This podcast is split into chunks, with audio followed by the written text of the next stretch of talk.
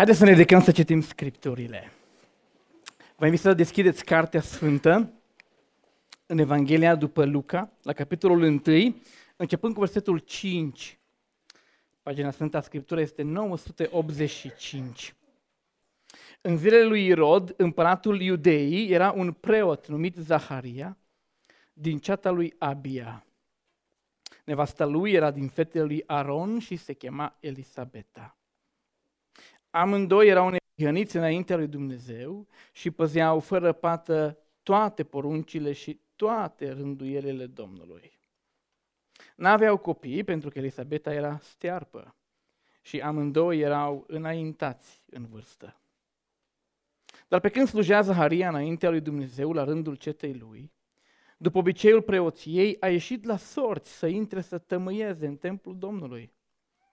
În ceasul tămâierii, toată mulțimea norodului se ruga afară. Atunci un înger al Domnului s-a arătat lui Zaharia și a stat în picioare la dreapta altarului pentru tămâiere. Zaharia s-a spăimântat când l-a văzut și l-a apucat frica. Dar îngerul i-a zis, nu te teme, Zahario, fiindcă rugăciunea ta a fost ascultată. Nevastă ta Elisabeta îți va naște un fiu care vei pune numele Ioan. El va fi pentru tine o pricină de bucurie și veselie și mulți se vor bucura de nașterea lui. Amin. Um. Trăiți într-o generație pierdută. Din când în când am ocazia să interacționez cu lumea reală în care voi trăiți. De exemplu, seara am vizitat puțin centrul orașului Oradea și m-am uitat, eram cu soția, cu familia, m-am uitat puțin la tinerii care realmente umplu acel spațiu. Și fără să vrei, auzi discuțiile lor, le auzi vocabularul, fără să vrei, vezi cum relaționează, îi vezi cum se îmbracă, nu mai zis cum se dezbracă, mai corect spus, le vezi reacțiile atunci când le spui ceva și este așa de ușor să tragi concluzia că trăiți, trăim, dar voi mai mult puțin decât noi acum, într-o generație dusă. Este o generație pierdută. Este o generație care nu are răspunsuri sau dacă are, are răspunsuri greșite la marele întrebări ale vieții. Este o generație care nu știe să răspundă corect la întrebări de genul de unde vin, cine sunt, cei cu mine pe pământul acesta, este ceva dincolo de viața aceasta, care e semnificația vieții mele, cum definesc ce moral. Este o generație pe care dacă o iei la întrebări serioase, se pierde. Este o generație bâlbâită când o iei la asemenea întrebări.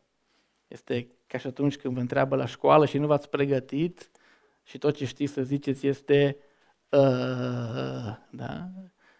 Așa sunt și ei, cei din jurul vostru și de multe ori, din păcate, și noi.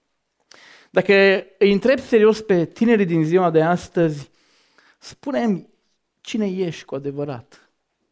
spune pentru ce ești pe lumea aceasta. Îți vor da răspunsuri care nu sunt răspunsuri cu adevărat. Ca și atunci când uh, un părinte întreabă pe copilul lui unde ai fost, de unde vii. Și el îți răspunde, vin de unde am fost. Sau am fost de unde vin. Sunt răspunsuri, dar nu sunt răspunsuri. Când întreb pe cei din generația voastră lucruri serioase, care e sensul ultim al vieții? Pentru ce trăiești? Ori dintre ei îți vor da răspunsuri care par deep, care par profunde. Eventual, dacă au barbă și vor mângâia puțin barba, vor pune mâna așa un pic filozofic și îți vor da răspunsuri care par gândite și care parcă vin din afundul oceanului filozofic în care ei trăiesc. De exemplu, dacă îi întrebi lucrurile acestea, îți vor răspunde ca și un copil pe care îl întrebi la școală ceva despre geografie. Ați avut o lecție despre munții României și acum trebuie să răspundeți și nu știți nimic, dar vreți să păreți filozofi și că știți. Și atunci începeți să spuneți ceva de genul, să pară deep, spuneți. Adevărata problemă a munților noștri este că sunt chei, cheli la ora asta. Au fost rasă pădurea. Și din cauza aceasta, pentru că sunt uh, realmente goliți de, de, de pădure, de lemn, avem încălzirea globală care ne va prăji pe toți într-o zi. Asta e adevărata noastră problemă cu munții. Sau, pentru că nu știi alte lucruri despre ce trebuia să înveți, spui, a, vârful omul, vârful omul a fost numit așa pentru că indică aspirațiile noastre spre realizări mărețe. Și cel care a numit vârful omul așa, l-a numit ca și o expresie a aspirațiilor înalte, mărețe ale omului. Cine a numit vârful omul, vârful omul s-a gândit, ăla e om care ajunge pe vârful omul.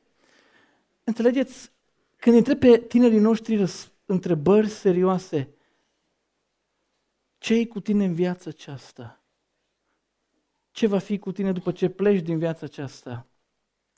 Dau tot felul de răspunsuri. Pot părea deep, profunde, pot părea șmechere, dar adevărul este că generația noastră este o generație pierdută. Este o generație catastrofal de pierdută. Și pentru că nu avem răspunsuri sau pentru că nu au răspunsurile la aceste întrebări, apar comportamentele pe care le vedeți. Există o legătură directă între lipsa aceasta de răspunsuri la întrebările serioase ale vieții și comportamentele pe care le vedem în generația tânără. Este o generație drogată.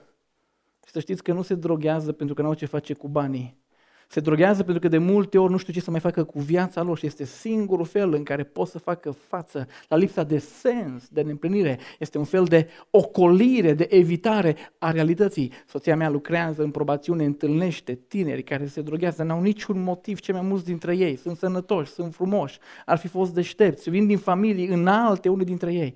Se droghează pentru că n-au răspunsuri serioase. E o generație drogată, dusă, pierdută.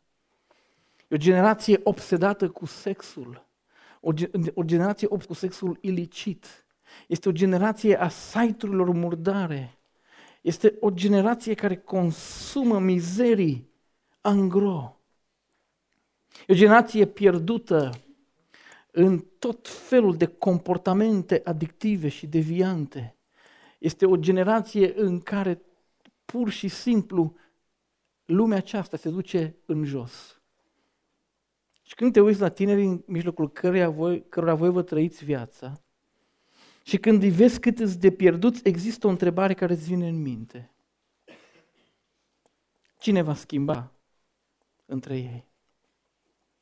Știți, la adăpostul bisericilor noastre, parcă lucrurile sunt călduțe și nu erau. La adăpostul familiilor noastre, care încă sunt în regulă, lucrurile nu par așa de grave. Dar când ieși și ai contact, cum ziceți voi, full contact, când ieși și întâlnești tinerii și generația aceasta fără niciun filtru, te întrebi cine poate face ceva pentru ei. Sigur, Dumnezeu, dar întrebarea este prin uh, cine? Care e omul acela care ar face ceva serios care este omul acela pe care Dumnezeu îl poate folosi să schimbe ceva în noastră care se duce la vale? Întrebarea aceasta, prin cine schimbă Dumnezeu lumea, a fost și pe buzele evreilor. În vremea în care a trăit, uh, sigur, uh, uh, Zaharia și cu nevastă sa, în vremea în care a trăit Maria și Iosif. În generația aceea exista aceeași întrebare pe care au pus-o și alții înainte. Prin cine va schimba Dumnezeu lumea în care trăim noi? Ne adâncim în întuneric spiritual, sunt 400 de ani în care Dumnezeu nu ne-a mai spus nimic. Ne adâncim în, în, în criză economică, romanii ne-au cucerit și iau tot ce mai bun de la noi. Ne pierdem identitatea, nu mai există speranța promisiunilor împlinite Și orice om cât de vlavios era, se uita la lumea în care el trăia și avea aceeași întrebare pe buze. Prin cine va schimba Dumnezeu lumea asta care se duce la vale? Luca, când își scrie Evanghelia și mai apoi fapte, va răspunde la această întrebare, arătând cum Dumnezeu a intervenit în istorie și a schimbat lucrurile. Și în primul capitol, folosind un o tehnică literară bine cunoscută și de noi și vremea aceea, pune personaje în paralel, pe Zaharia și pe Maria, ne va arăta similarități și diferențe între ei. Zic, făcând lucrul acesta în primul capitol, el ne va arăta prin cine schimbă Dumnezeu lumea. Aceasta este întrebarea la care vreau să răspund în seara aceasta. Am văzut în seara aceasta așa de multă energie tinerească, am văzut așa de mult dar, talent, zace în voi talent. Am auzit băieți care vorbesc bine, am auzit cântăreți. Bisericile noastre au nădejde dacă ce suntem noi este pus în mâna Domnului și Duhului Dumnezeu ne folosește. Dar este nevoie de mai mult decât înviorarea bisericilor noastre. Este nevoie de o schimbare în lumea în care Dumnezeu ne-a așezat pe noi. Și întrebarea este, prin cine schimbă Dumnezeu lumea. Haideți să ne uităm în text. Ni se spune în versetul 5 că în zilele lui Irod, împăratul iudei, era un preot numit Zaharia din cetatea lui Abia, sau din ceata lui Abia. Nevasta lui era din fetele lui Aron și se chema Elisabeta. Primul la care Domnul uh, vine cu oferta aceasta de a schimba lumea lui, de a marca istoria, este acest preot, Zaharia. Din multe puncte de vedere, el este cel mai bun candidat sau este un candidat foarte bun. Odată că este bărbat. Și Dumnezeu lucrează prin bărbați. De avem expresia bărbatul lui Dumnezeu. Bărbat. Și în vremea aceea, cam toată lumea se aștepta ca orice lucru măreț făcut de un bărbat. De asemenea, dacă vă uitați în text, era preot, era un om pe care Dumnezeu l-a așezat într-o spiță de neam, într-o linie genealogică, în așa fel încât atunci când el se va naște, să știe că slujba lui va fi să fie preot, vine din casa lui Aron. Și uneori este bine să vă uitați în ce case v-a pus Dumnezeu, pe ce linie v-a așezat, pentru că comunică mult despre ce vrea Dumnezeu de la, de la voi. Dar Omul acesta nu doar că era preot, nu doar că era un bărbat, dar de asemenea era un om căsătorit foarte bine. Când textul ne spune că și-a ales-o pe, uh, pe nevastă, pe Elisabeta, care era din fetele lui Aron, este un mic indiciu că omul acesta s-a asigurat că prin căsătorie va putea sluji bine pe Dumnezeu. Știți că uh, o căsătorie te poate ruina, sau o căsătorie te poate înălța, în sensul bun al cuvântului. Am văzut pastori care s-au căsătorit prost și viața lor și slujirea lor s-a făcut una cu pământul și sunt pastori, slujitori care s-au căsătorit bine și au ales fetele lui Aron și slujirea lor a fost îmbogățită. Acesta este și cazul meu și mulțumesc Domnului, dar ideea este că omul acesta era bine așezat. Avea o nevastă care i-ar fi susținut lucrarea, care i-ar fi susținut slujirea. Și dacă pun o paranteză, uitați-vă bine la fetele cu care vă căsătoriți. Omul acesta nu doar că avea aceste avantaje pe care le-am menționat, dar omul acesta și avea o viață deosebită. Când textul spune că păzeau toate poruncile și toate rândurile, spune că era un om de caracter, el și familia lui.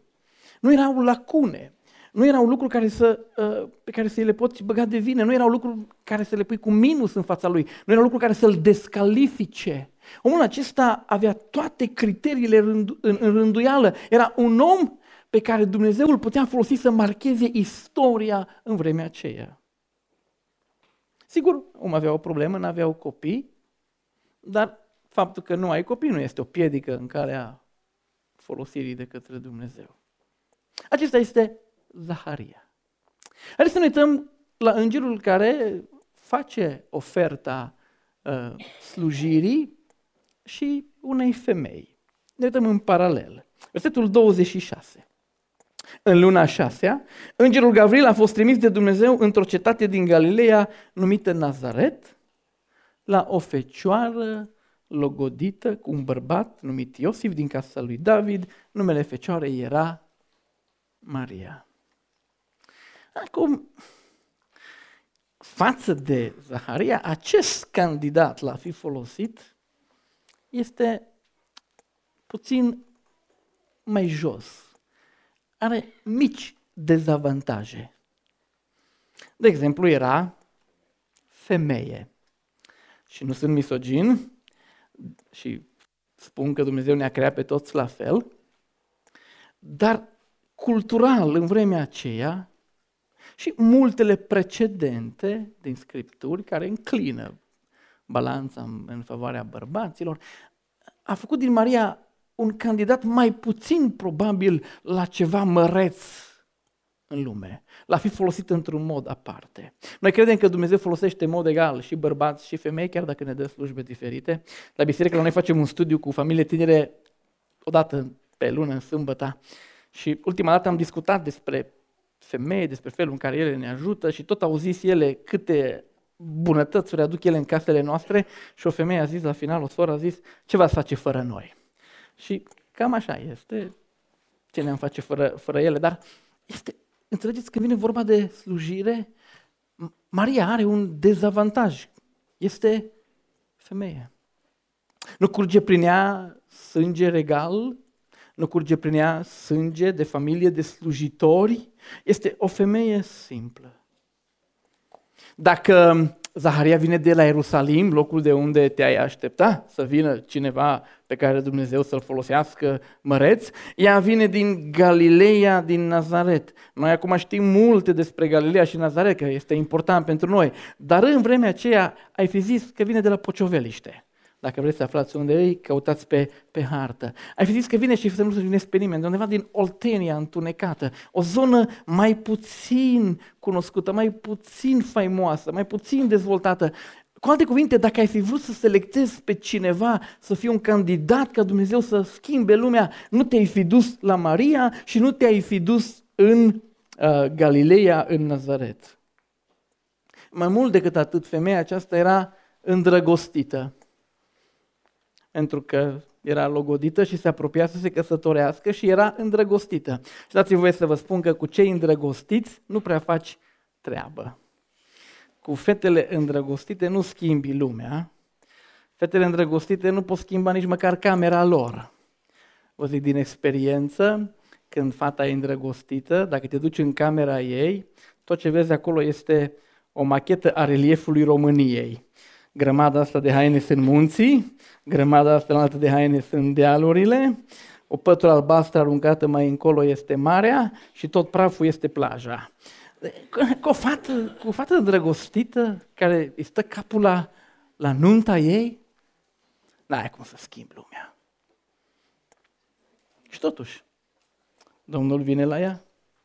Și când te uiți la Zaharia și la, la Maria, este ca și cum ai avea de ales între un jucător de, pentru națională de la Real Madrid sau de la Clinceni. Este ca și cum ai vrea să ții un concert de Crăciun și ai avea de ales să o chem pe Mariah Carey, nu Maria din Carey, cum zic unii, ci Mariah Carey, sau vreun manelist de ăsta ieftin. Da, și dacă ar fi mai scump, tot aia ar fi. Nu? Cam, cam aceasta este varianta. Ai un Zaharia preot obișnuit cu slujirea și ai o fecioară îndrăgostită, logodită, capul stă numai la cum să fie cea mai frumoasă mireasă și să aibă nunta cea mai grozavă. Când îngerul vine, haideți să ne uităm ce îi spune lui Zaharia. Când îi se oferă onoarea unică ca prin tragere la sor să intre în templu, într-un loc special și să slujească, îngerul apare și îi spune în versetul 13, Zahario, nu te teme. Normal, nu te teme pentru că era stană de piatră, era alb ca varul. Da? Zahario, nu te teme, fiindcă rugăciunea ta a fost ascultată. Nevastă ta, Elisabeta, îți va naște un fiu și îi vei pune numele Ioan. Îngerul vine și spune, marea ta problemă. Și noi toți știm în context evreiesc ce însemna să n-ai copil. Însemna că te-a bătut Dumnezeu, că te-a blestemat Dumnezeu. Înseamnă că ceva nu e în regulă în viața ta și Dumnezeu nu ți-a dat sprijin la bătrânețe. Și toată viața trăiai cu rușinea aceasta că ceva n-a fost în regulă în viața ta. Și îngerul vine și spune, Zahario, vin la tine, vii din linia cea mai bună, ți-am ascultat rugăciunea. Și dacă i-ar fi spus, vei avea un copil, era excelent. Dacă i-ar fi spus, vei avea o domnișoară, o fată, era bine. Dar când îi spune că va avea un fiu, aceasta este, aceasta este o veste imensă. Este mai mult decât ar fi așteptat vreodată omul acesta la această vârstă în viața lui. Primește cea mai bună veste. Primește mai mult decât s-ar fi așteptat pentru anii bătrâneții. Un fiu la bătrânețe însemna că are sprijin în vremuri grele. Voi mai glumiți între voi cu frații și jigniți câteodată și le spuneți, ai fost făcut pentru alocație. Da? Domnul îi spune, ți-l dau pentru la pensie. Acest Ioan va veni pentru când ești la pensie, ca să ai sprijin, ca să ai în el pe cineva pe care să te bazezi, care să-ți întărească bătrânețea, să fie cu tine. Vestea aceasta este grozavă. Este mai mult decât și-ar fi putut închipui Zaharia. Dar nu doar că vei avea un fiu care te va sprijini la bătrânețe, dar fiul, fiul acesta îți va spăla rușinea. Fiul acesta și Elisabeta spune apoi că Dumnezeu a ridicat o cara. Mă să vă închipuiți ce spuneau oamenii despre ea tot timpul? E păcătoasă, e stearpă, ceva nu e regulă acolo în viața lor. Acum poți să ieși, să închizi gura tuturor acelora care o viață întreagă te-au batjocorit. Poți să le zici cu copilul în brațe, Na, acum ce mai ziceți? Ia să vă văd. Acum ce mai ziceți? Era momentul în care puteai să speli umilința pe care ai trăit-o ani de zile. Este o veste grozavă. Dar nu dacă va fi un fiu. Va fi mai mult decât un fiu chiar aparte pe care l-ai fi visat. Textul spune căci va fi mare înaintea Domnului. Nu va bea nici vin, nici băuturi amețitoare. Se va umple de Duhul Sfânt încă din pântecele mamei lui. Fiul acesta al tău va fi un om al lui Dumnezeu, special, care se va pune deoparte pentru Dumnezeu. Duhul lui Dumnezeu îl va locui, îl va înțelepți, îl va întări, îl va împuternici. Lucrarea lui va avea roade puternice, că va întoarce pe mulți din fiii lui Israel la Domnul Dumnezeul lor, va face trezire spirituală în Israel. Cuvintele lui vor atrage mulțimile la Dumnezeu, nu la el însuși, dar la Dumnezeu. Va merge înaintea lui Dumnezeu și va pregăti calea lui Mesia.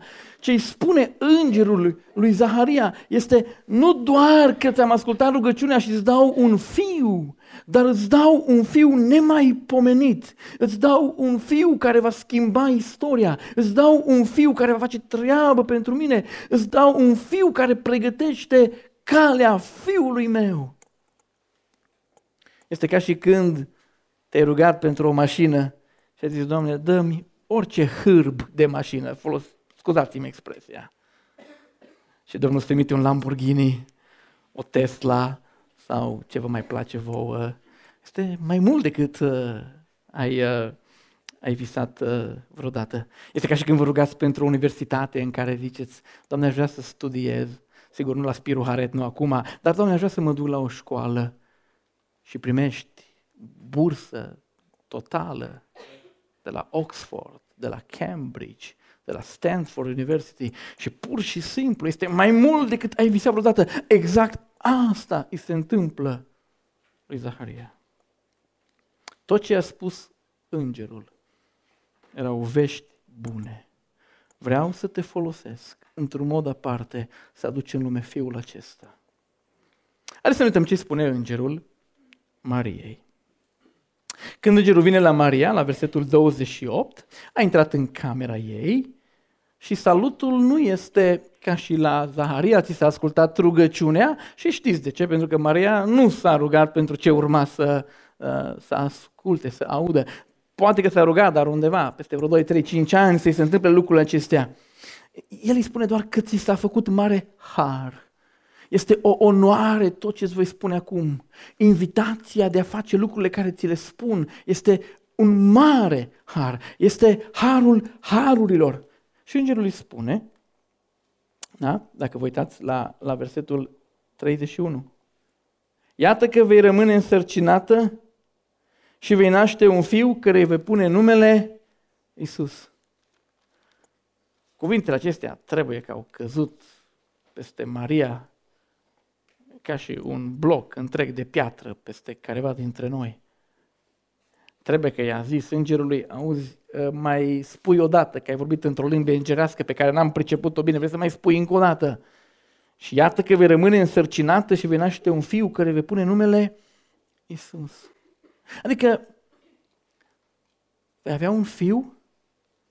Dacă pentru Zaharia fiul însemna onoare, însemna binecuvântare, pentru Maria la ora aceasta vieții ei, fiul însemna realmente blestem, însemna rușine, însemna necaz, însemna probleme. Pentru Zaharia și Elisabeta, chiar la o vârstă înaintată, mai spuneau lumea câte ceva, dar era legitim să ai un copil, erau căsătoriți. Pentru Maria să primească un fiu acum însemna rușinea rușinelor. Acum noi nu mai știm ce e rușinea aia pentru că este la modă să ai trei copii și să faci nunta odată cu botezul ultimul dintre ei.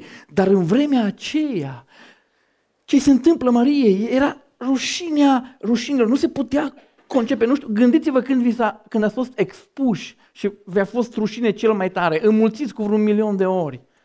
Înțelegeți că îți venea să-ți deschizi, să te rogi să se deschidă pământul, îți venea să te muți, să pleci, să nu dai ochi cu jur. Era, dacă pentru Zaharia și Elisabeta era binecuvântare, pentru ea, nu.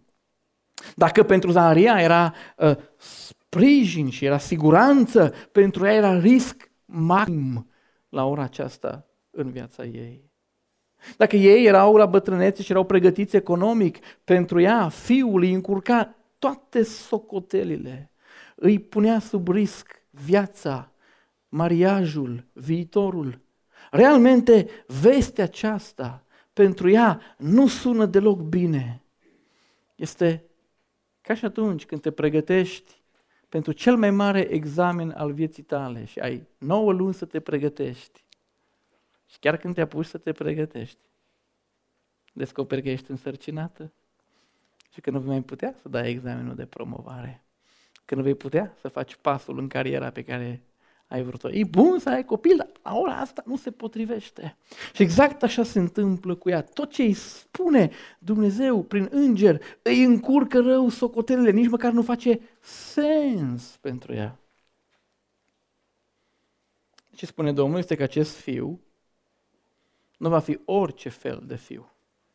Versetul 32, el va fi mare, va fi chemat Fiul Celui Prea Înalt, va fi Domnul Dumnezeu, va fi și Domnul Dumnezeu îi va da scaunul de domnie al tatălui său David, va împărăți peste casa lui Iacov și împărăția lui nu va avea sfârșit. Este, da, fiul lui Zaharia este nemaipomenit, dar totuși s-a mai pomenit. Dar fiul ei este nemaipomenit de nemaipomenit, este unic. Așa ceva nu s-a mai întâmplat. Cuvinte ca și acestea n-a mai auzit nicio femeie în istorie.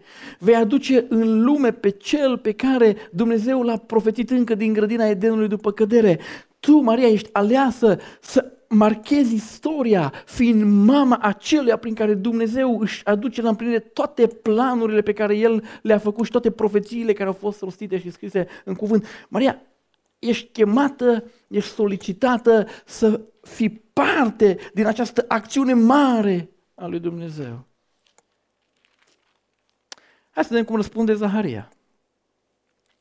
Când lui Zaharia îi se spune vestea cea mare, la versetul 18, omul lui Dumnezeu, preotul, spune, din ce voi cunoaște lucrul acesta, fiindcă sunt bătrân și nevastă mea este înaintată în în vârstă. Și întrebarea lui pare ușor nevinovată, însă el știe din Scripturi că au mai fost precedente oameni în vârstă în Biblie care au avut copii. De aceea Gavril este supărat pe el Și când citiți versetul 19, trebuie să așezați acolo și tonul lui Gavril. Eu sunt Gavril, care stau înaintea lui Dumnezeu și am fost trimis să-ți vorbești și să-ți aduc o veste bună. De la cum mi-ai răspuns? Și îl trece pe mut. Așa cum facem noi cu televizorul, că nu ne place ce spune, îl punem pe mut, asta face îngerul. Faptul că îl muțește arată toată neplăcerea îngerului cu reacția, cu răspunsul. Îl pune deoparte. Pentru o vreme o să taci. Dacă n-ai știut să-mi dai răspunsul potrivit la ce ți-am spus, dacă n-ai știut să primești în alt fel îndoiala ta, răspunsul tău este uh, pedepsit. Și spune, iată că vei fi mut și nu vei putea vorbi pentru că n-ai crezut cuvintele mele. Haideți să ne uităm la Maria. Când îi se aduce vestea aceasta, Maria are și ea o întrebare. Versetul 34. Cum se va face lucrul acesta? Fiindcă eu încă nu am trăit cu niciun bărbat. Eu nu cunosc în mod intim niciun bărbat. Întrebarea ei este legitimă, este naturală, pentru că dacă la Zaharia și Elisabeta s-a mai pomenit copila bătrânețe, vezi Avram, vezi la Samson, nașterea lui Samson, femeie care să aibă copil fără să fie împreună cu un bărbat, nu s-a mai pomenit. Maria nu are precedent. Maria nu poate să spună cazul ăla și versetul ăla. Întrebarea ei nu este necredință, ci este nelămurire. Pur și simplu este uimită de, de ce este gata să se întâmple.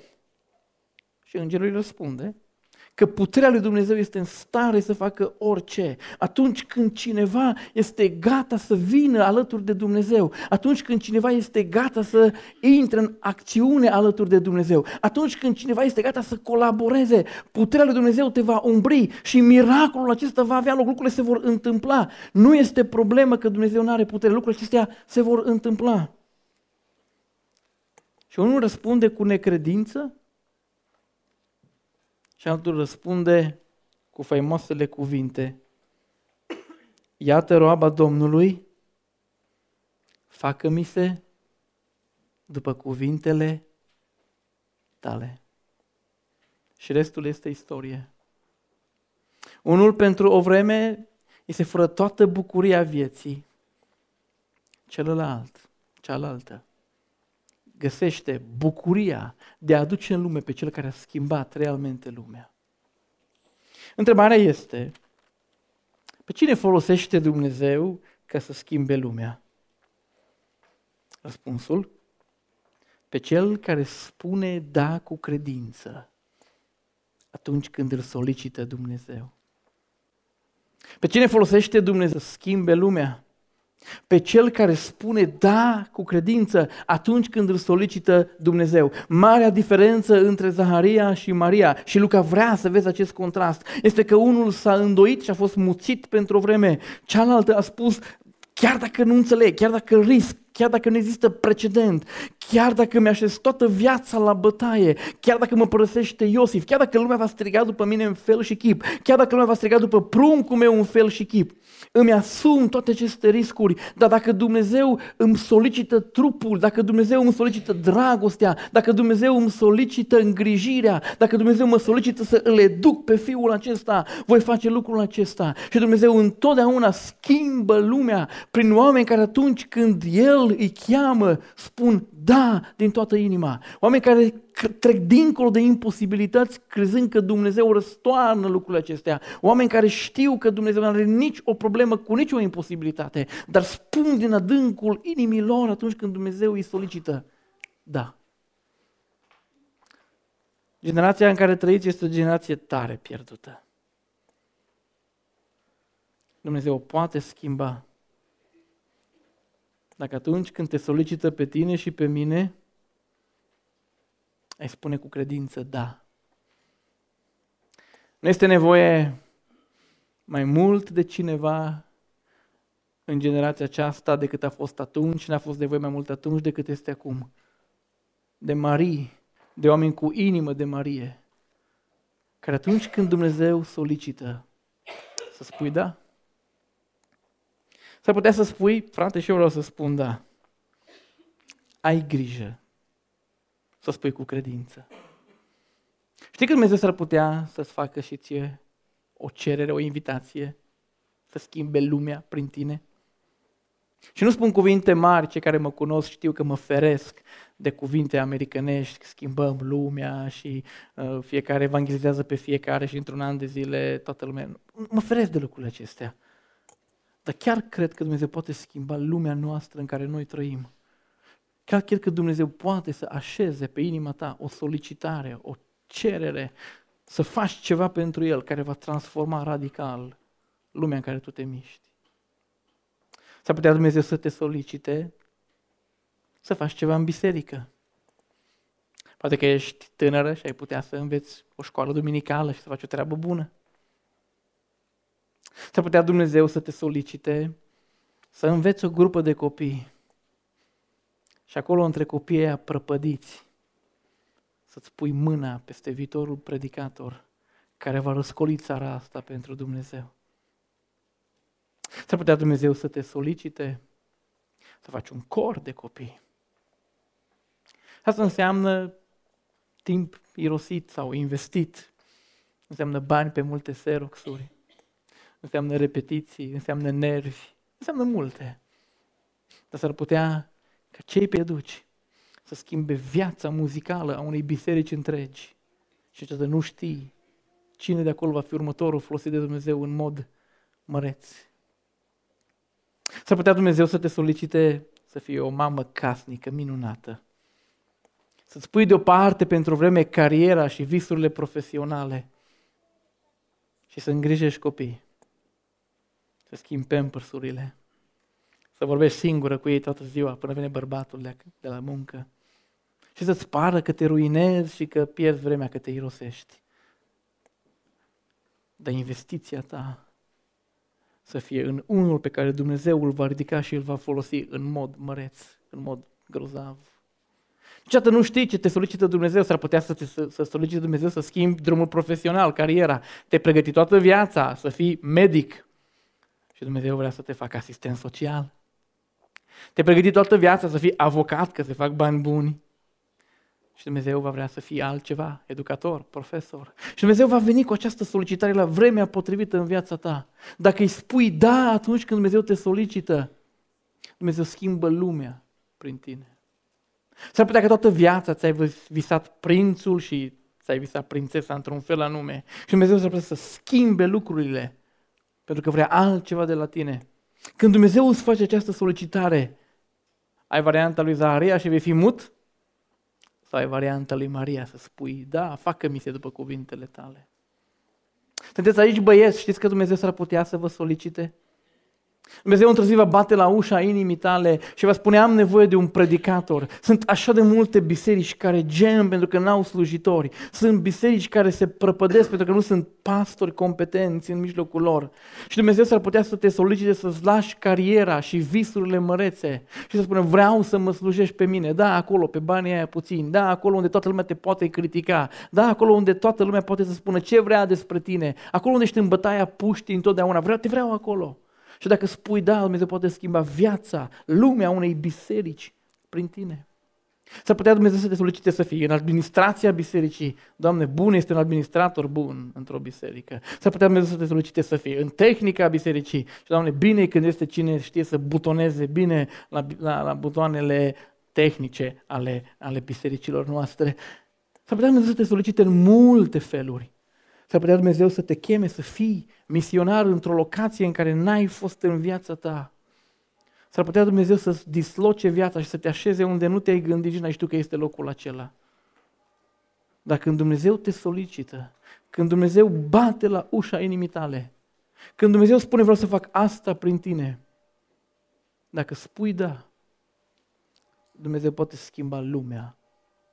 Lumea aia în care te-a pus pe tine. Generația asta dusă poate fi salvată când fiecare dintre noi spunem da la orice ne solicită Dumnezeu. Aveam 17 ani. 1991. Trebuie să vă uitați la televizor să știți cum era, cum, cum era lumea în, viața, în, în vremea aceea, 1991. Am trăit într-o familie cu încă trei surori. Cu o mamă bolnavă cea mai mare parte a vieții ei. Și cu un tată care a muncit foarte mult ca să ne întrețină. Și la vârsta aceea am vrut să-mi aduc aportul și am vrut să pun umărul și am vrut să progresez în viața aceasta. Așa că în vara aceea, în vacanța aceea de vară, mi-am luat o slujbă. Înainte nu era posibil să ai slujbe, în vremea comunistă nu puteai face asta. Și cineva și-a deschis o sifonărie, o sucărie și am fost pus în contact cu el și am fost angajat să muncesc vacanța de vară. Și am muncit bine. Am muncit așa de bine încât nu i-a mai trebuit alți oameni pentru alte schimburi. Munceam eu de dimineață până seara la alimente și bine, peste norma pe care el o dorea. L-am cucerit pe om, mi-am cucerit inima și încrederea. Și am făcut bani vara aceea. Am mai plătit din datoriile părinților. Le-am mai dat bani sororilor mele să-și cumpere ce-și cumpără fetele când merg la piață. Și am început să văd gustul bănuțului. Și am început să văd ce înseamnă să progresezi. Când a venit toamna și am început din nou școala, omul acela a plăcut așa de mult de felul în care am muncit, încât a fost dispus să-mi ofere muncă sâmbăta, seara, numai să lucrez pentru el. Și am făcut-o. Cu vremea, omul și-a mai deschis un business, înregistra și vindea casete audio. Vreau să dați pe Google generația asta, să vedeți cum arată o casetă audio, da? ca să știți despre ce vorbesc. Atunci era atunci venea lumea noastră, venea din lipsuri și din uh, uh, acea vreme în care n-am avut acces la mai nimic și casetele se vindeau ca pâinea caldă. Și în prima fază mă pus să le înregistrez.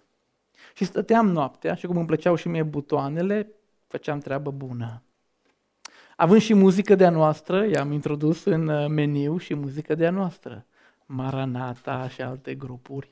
Așa că pocăiții cumpărau de la el și omul a început să-i meargă afacerea foarte bine. Și mă plătea bine. După vreme m-a solicitat să-l ajut când vin de la târgurile mari. Numai duminica asta dimineață, e târg la Cluj. Și vindeam mai bine ca el, pentru că știam tot ce e pe casete. Mă uitam la om și știam ce să-i pun ca să cumpere.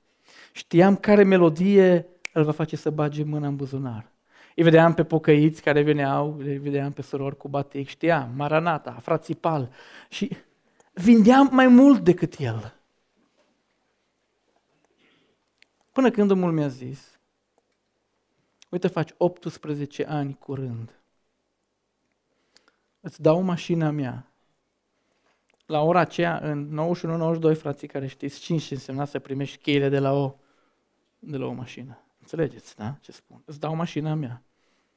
Îți plătesc școala de șofer cadou. Te fac cu carnet în mână. Și îți dau tot businessul meu pe mână. Eu nu mai vreau nici să înregistrez, nu mai vreau nici să mă duc la târguri. În vremea aceea nu se folosea cuvântul manager, dar asta însemna te fac managerul businessului meu. Ai mână liberă, îți dau procent din ce vinzi. Dăm răspuns. A fost una din invitațiile greu de refuzat în viață. Dacă știți ce însemna atunci să faci bani serioși, dacă știți ce însemna atunci să ai pe mână un business, și a fost pentru o vreme frământare, frământare serioasă. Pentru că în altă parte auzeam glasul lui Dumnezeu care mă solicita să slujesc. Auzeam în inimă ecoul îngerului care îmi zicea, trebuie să mergi la seminar. Ești chemat să fii pastor, să predici. Auzeam acel glas al cugetului, Dumnezeu te cheamă să slujești. Și casetele în piață și slujirea numai nu se potrivesc Și într-un moment din acela de cumpănă, rar în viață, m-am dus și am spus omului că îi refuz solicitarea. S-a uitat în ochii mei încremenit, nu i-a venit să creadă. Realmente nu i-a venit să creadă că refuz oferta.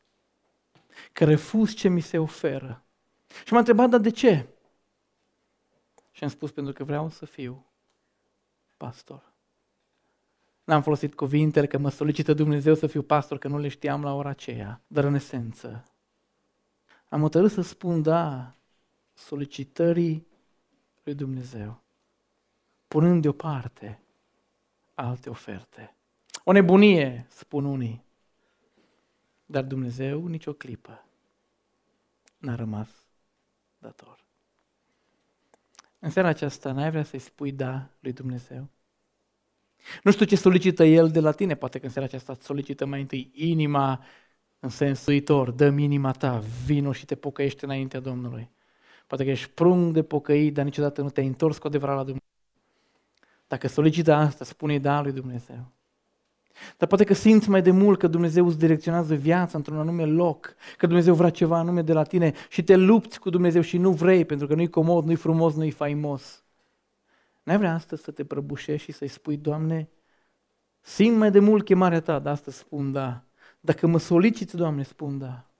Sau poate că ești ca mulți alții care încă nu știu exact unde vrea Dumnezeu să ducă viața. N-ai vrea să faci ceva ce noi nu prea facem, să faci o promisiune, o juruință. Să spui, Doamne, orice mi-ai cere, orice mă soliciți, spun da. Doamne, orice îmi vei solicita vreodată pentru a schimba lumea din jur, eu spun da. Nu avem seara aceasta să ne rugăm în felul acesta. Vă invit la o rugăciune, promisiune, juruință. Doamne, dacă îmi soliciți vreodată viața, ea este a Ta. Dacă îmi soliciți o lucrare și o acțiune, îți spun da.